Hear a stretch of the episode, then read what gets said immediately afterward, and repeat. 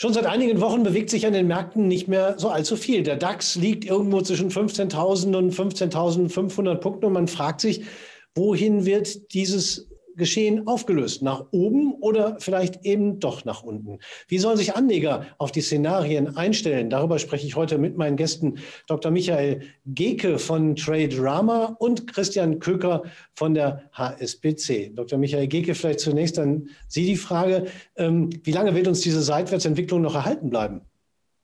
Oh, das ist eine sehr, sehr gute Frage. Und ich gehe davon aus, wir werden das Ergebnis in Kürze eigentlich bekommen, weil die Seitwärtsphase ist jetzt schon eine relativ lange Zeit. Seit Anfang April bewegen wir uns in genau dieser Range. Wir schauen ab und zu mal oben raus, wir schauen unten raus. Das heißt, es gibt nach wie vor Käufer, die irgendwo im Gebiet bei 14,8 noch weiter einsammeln. Aber nach oben fällt ein bisschen der Kaufdruck. Jetzt kommen wir natürlich auch in saure Gurkenzeit, wie man so schön sagt, sell in May and go away. Der DAX ist schon ziemlich gut gelaufen, muss man eben fairerweise auch zugestehen. Aber wir werden in den nächsten Wochen sicherlich eine Auflösung dieses Szenarios bekommen. Kann ich mir sehr gut vorstellen. Ja, und gleichzeitig spüren wir sowas wie eine Unsicherheit, dass es nicht mehr weiter nach oben geht, wie wir das in den letzten Monaten gesehen haben. Christian Köker, spüren Sie das auch von Ihren Anlegern? Ja, man hat schon das Gefühl, dass sich immer mehr Anleger auch mit Produkten positionieren, die eben nicht mehr ausschließlich von steigenden Kursen profitieren. Das kann man ganz klar sagen. Also wir sehen beispielsweise eine ganz starke Nachfrage auch nach sogenannten Reverse-Cap-Bonus-Zertifikaten, also die eher von seitwärts oder fallenden Märkten profitieren. Und das sind meistens in der Vergangenheit eben auch so Indikatoren dafür gewesen, dass doch der ein oder andere jetzt die Hosse-Phase, die wir jetzt ja sehr lange erleben durften, sich in einer sehr reifen Phase befindet. Und wie wir eben auch gehört haben, man so ein bisschen jetzt das Gefühl hat, es ist jetzt bald Showdown. Jetzt wird es irgendwann mal zu einem Punkt kommen, wo wir entweder diese Zweifel überwinden, dass diese gute Zeit sich fortsetzt, oder andererseits eben auch Klarheit darüber haben, dass wir vielleicht mal eine Korrektur nach unten sehen, die dann vielleicht auch jenseits der eben genannten 14.800 Punkte nach unten vielleicht sich auch noch etwas fortsetzen kann. Ja, ist das denn schon gesetzt, Herr Geke, dass es sich nach unten auflöst? Na, wenn ich das wüsste, dann würde ich meinen Orakel rausholen.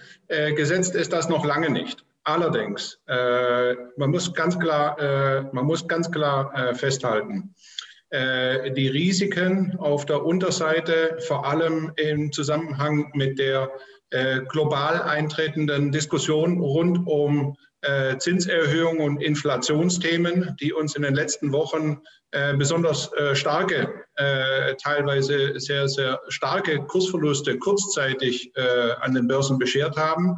Das sind erste Vorboten, dass große Investoren anfangen, in Teilen Bestände abzubauen, um Risiken rauszunehmen.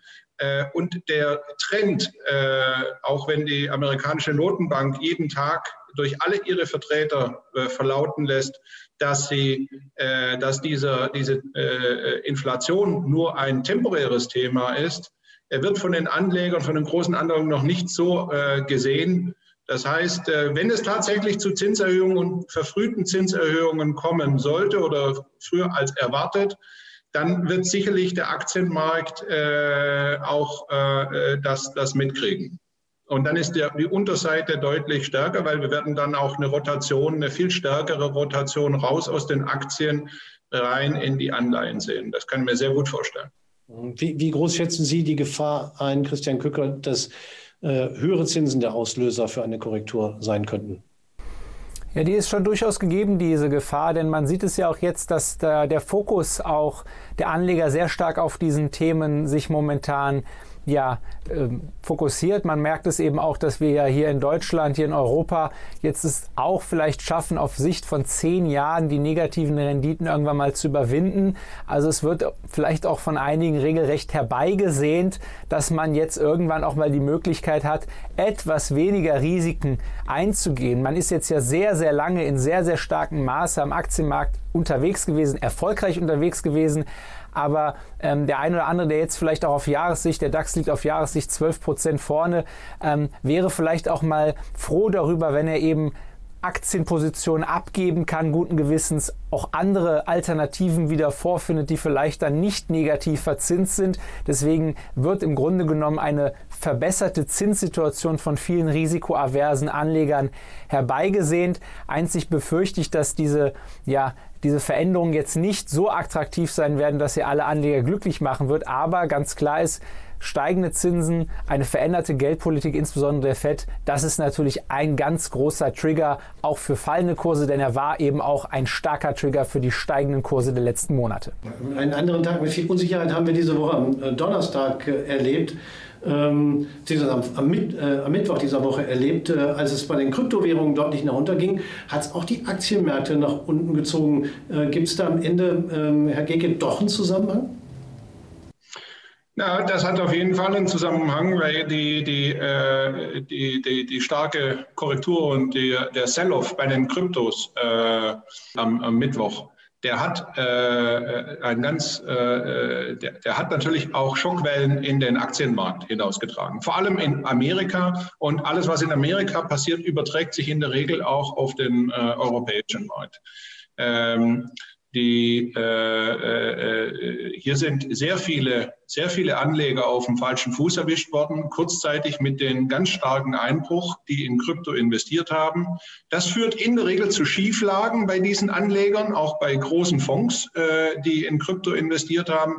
Diese Schieflagen führen zu Besicherungsgeschäften, die führen zu Margin Calls, wie man das so schön sagt, auch dass entsprechend Liquidität wieder bereitgestellt werden muss. Und das hat dann Konsequenzen für den Anleger, weil dann sieht er plötzlich auch die Aktien fallen, weil Aktien verkauft werden, um Liquidität zu generieren. Das haben wir im Corona-Crash übrigens auch erlebt, als viele Assetklassen direkt unter Druck gekommen sind, weil eben Liquidität King war. Und das kann auch mal an einem Tag kurzfristig sein. Das heißt, man merkt... Aber es hat sich ja ziemlich schnell wieder erholt nach diesem doch starken Einbruch. Aber es ist ein Warnsignal, und es zeigt auch, dass Bitcoins und diese Kryptowährungen, wenn man da investiert, dass man sich mit diesen unglaublichen Schwankungen, unvorhersehbaren starken Schwankungen, natürlich als Anleger auch im Klaren sein muss. Also man spürt schon irgendwie, die Luft wird dünner, auch solche Ereignisse tragen dazu bei. Was wäre denn jetzt eine passende Strategie, Christian Köker, um sich da so ein bisschen wetterfest zu machen? Oder wäre das noch zu früh? Also da fallen mir spontan zwei Dinge ein, die auch so ein bisschen damit verbunden sind, was Herr Geke gerade gesagt hat. Wir haben ja eine Situation gehabt über die letzten Monate, muss man sagen, die den Titel "Die Flut hebt alle Boote" sehr, sehr gut verdient hat. Es ist sehr viel Liquidität, auch durch die Notenbanken, gerade in den USA, losgelassen worden.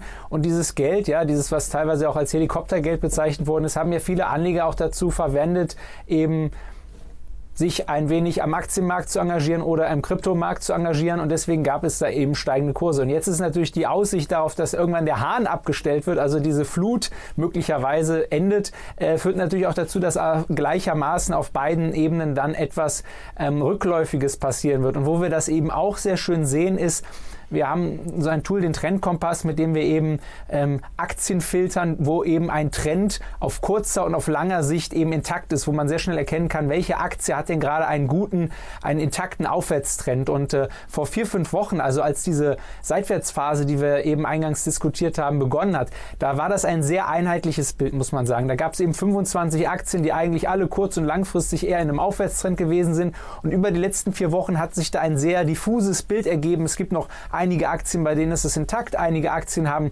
starke, schwache Merkmale mittlerweile ausgeprägt. Das heißt, dieses Thema, ich kaufe einfach den Markt und das wird irgendwie funktionieren, das läuft, das scheint aktuell auf jeden Fall vorbei zu sein, zumindest mal auf der Seite der steigenden Kurse. Das ist also die erste Erkenntnis.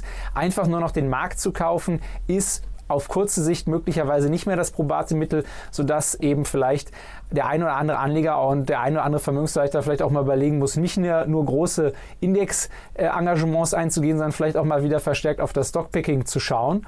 Und das zweite Thema ist natürlich, dass wenn wir auch die saisonalen Faktoren an uns anschauen, die Herr Geke genannt hat, dass wir jetzt in eine Phase reinkommen, die saisonal eben eher schwach ist, wo man vielleicht dann auch Strategien anwenden muss, wie zum Beispiel Teilschutzzertifikaten, Discount-Zertifikate, Cap-Bonus-Zertifikate, die davon profitieren, dass der Markt einfach im Idealfall nichts oder wenig macht und dann trotzdem vielleicht 3 oder 4, 5% PA dann eingefahren werden können, auch wenn wir einen Seitwärtsmarkt dann sehen sollten.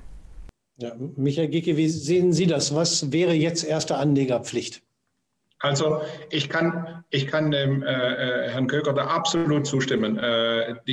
Also so buy and hold und breit investieren und glauben, dass der Markt jetzt kurzfristig weiteres starkes Aufwärtspotenzial hat, das würde ich wahrscheinlich eher hinten anstellen. Anlegerpflicht jetzt ist es, sein Portfolio genau zu überprüfen, wie liegen die Positionen, vielleicht auch Stops auf einzelne Positionen nochmal neu zu adjustieren, je nachdem, was man auch für einen Anlagehorizont hat.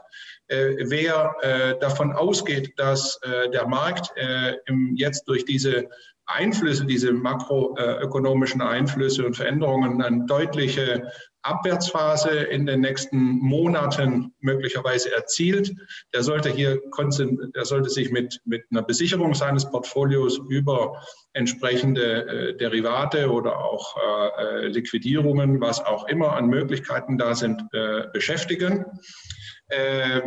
Wem solche kleinen Abwärtsphasen nichts ausmachen und sagt, das, ja gut, das geht halt wieder runter und das als eine gute Kaufchance wieder sieht und wenn ein bisschen vielleicht Luft aus dem Markt draußen ist, wo man wieder auch strategische Positionen einnehmen kann. Und da gibt es ja tatsächlich auch Triggerpunkte aus der Charttechnik und allen anderen Methoden, dann kann man das natürlich genauso mitfahren. Oder man macht eine Übergangsphase und sagt, ich mache eine Besicherung und löst die dann eben wieder auf, sobald die Position auch schön im Gewinn ist, wenn der Markt sich wieder nach oben trägt. Das wäre kein unübliches Verhalten. Ich würde gerne mal nachhaken, Sie arbeiten ja mit automatisierten Modellen und auch mathematisch gestützt. Und wenn Sie jetzt so sagen, wem eine kleine Abwärtsbewegung nichts ausmacht, was sagen denn da Ihre Modelle? Wie klein ist diese Abwärtsbewegung, die möglicherweise kommt? Mit welcher Wahrscheinlichkeit? Na, unsere Modelle, die wir nutzen, um systematisch in Aktien zu investieren, haben grundsätzlich wir halten grundsätzlich Positionen in unseren Modellen nicht über einen längeren Zeitraum. Wir sind grundsätzlich der Meinung, dass wenn man mit Modellen investiert, systematisch, dass man den Zeithorizont, auf dem man nach vorne gucken kann, gar nicht so groß ist. Wir investieren in eine Aktie in der Regel nur bis zu 20 und 30 Tage. Dann verkaufen wir wieder.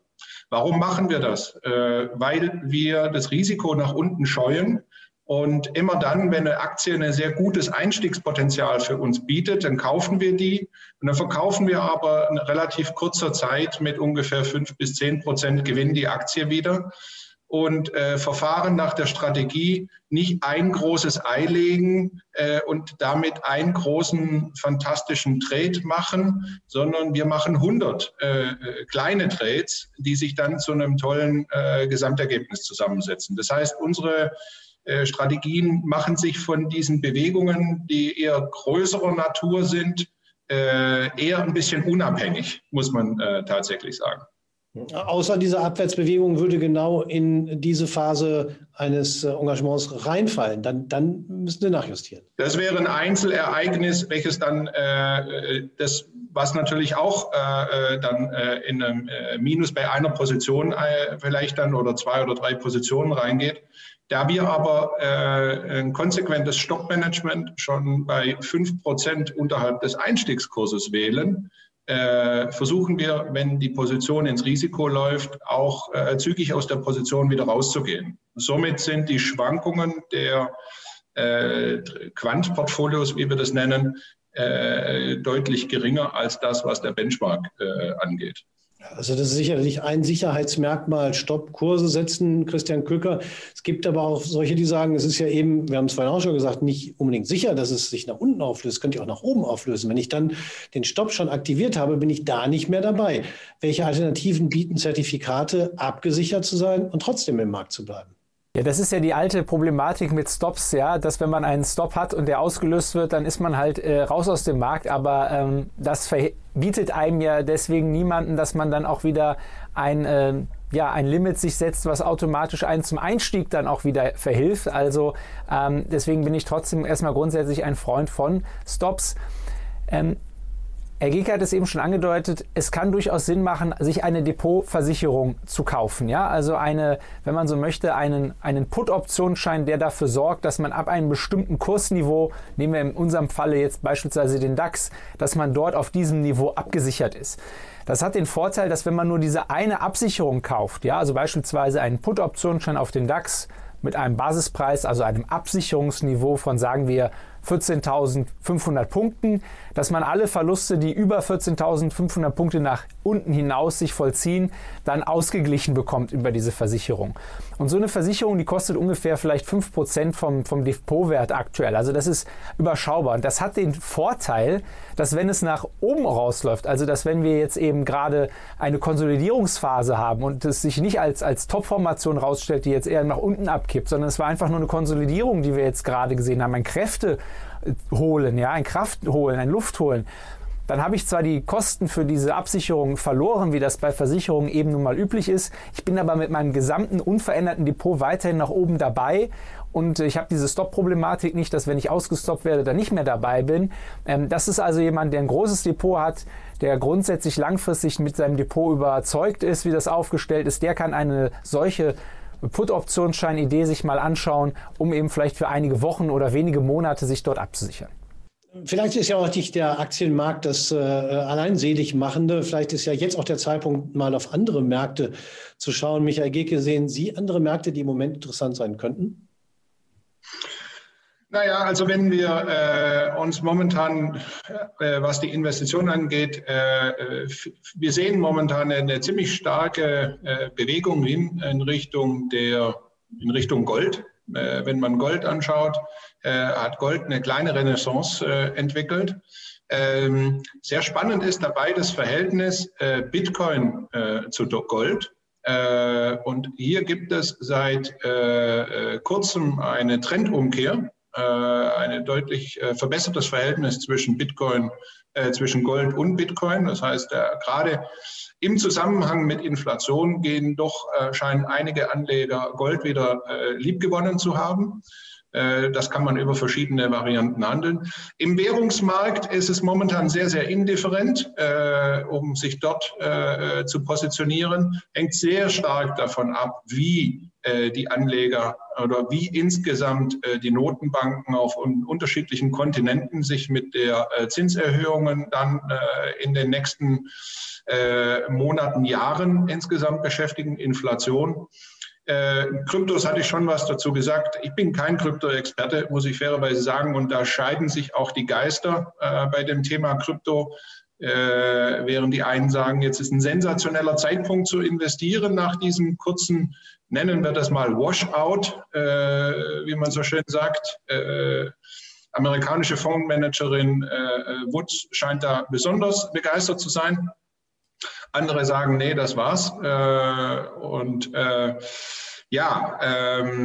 Also gerade im Bereich der Rohstoffe, gerade der Metalle, scheinen doch viele sich schon seit Monaten stark zu tummeln. Und die tun jetzt natürlich auch, die haben jetzt recht, sage ich jetzt mal. Und der Trend, seltene Erden zu benutzen, ist natürlich ein Trend, der auch einen makroökonomischen Charakter hat, ne? Wenn ich jetzt mal das Gold rausgreife, Christian Köker, es gehört ja sicherlich auch bei Ihnen nach den Aktien zu den beliebtesten Instrumenten, die eingesetzt werden. Hat das Interesse dazu genommen? Also erstmal, das Interesse an Gold ist immer groß. Das sehen wir auch hier, wenn wir uns anschauen, in unseren gemeinsamen Sendungen ist ja auch das Interesse an Gold-Sendungen immer sehr, sehr hoch. Und wir konnten jetzt insbesondere auch an diesen 2, 3 Tagen, wo es diese Dips gab, ja, also 4. Mai, 13. Mai, 19. Mai, also jetzt der Krypto-Crash und die zwei vorangegangenen Swings nach unten, die dann relativ stark im Aktienmarkt ausgefallen sind, die waren ja im Grunde genommen auch ausgelöst durch die Zinserhöhungsängste, die aber natürlich auch ganz stark mit Inflationsängsten einhergegangen sind. Und wir haben ja jetzt die Situation, dass die Inflation viel, viel stärker steigt, ja, dass es viel, viel stärkere Anstieg der Verbraucherpreise gibt, als überhaupt irgendwo der Zinsmarkt dahinterherkommt. Also das eine ist ja sehr, sehr stark, ich sag mal, Angebot- und Nachfrage orientiert, ja, also die Preise für Güter. Und die Zinsen sind natürlich auch sehr, sehr stark von der Geldpolitik, von der Fiskalpolitik der Notenbank abhängig. Und jetzt sieht man natürlich gerade, dass die Zinsen sich kaum bewegen, ja, ein bisschen werden die größer, ein bisschen besser, aber die Inflation steigt natürlich viel, viel stärker. Und wie kann ich mich dem irgendwie wappnen gegenüber? Naja, indem ich eben auf Real Assets setze. Über den Aktienmarkt haben wir jetzt ausführlich gesprochen, dass da die Gefahren eben aufkeimen. Und deswegen gibt es ja eben dann auch diesen Trend, den Herr Geke gerade beschrieben hat, dass eben Gold einen starken Aufwind hat. Im Grunde genommen ist das auch so ein Rotationseffekt, könnte man fast sagen, wie wir den vor einigen Wochen gesehen haben. Weg von den Tech-Aktien hin wieder zu den Value-Aktien. So haben wir jetzt auch gerade diesen Trend hin, im Grunde ein bisschen auch raus aus Krypto, rein in das gute alte Gold, wo man eben ein bisschen mehr drauf verlassen kann, sich wie das entwickelt, wo man ein bisschen bessere scheinbar Prognosefähigkeit auch bei vielen Marktteilnehmern vermutet. Und klar, deswegen sehen wir auch bei Gold gerade diesen Anstieg auch in der Nachfrage nach entsprechenden Produkten, mit denen man prozyklisch auf eine Golderholung weitersetzen kann. Grundsätzlich kann man sagen, die Börse ist nie sicher. Das merken wir im Moment ganz besonders. Also von daher muss sich halt jeder Anleger und Trader sehr genau überlegen, wo er seine Schwerpunkte setzen will. Ich bedanke mich recht herzlich für das Gespräch. Dr. Michael Geke von Traderama und Christian Köker von der HSBC. Vielen Dank.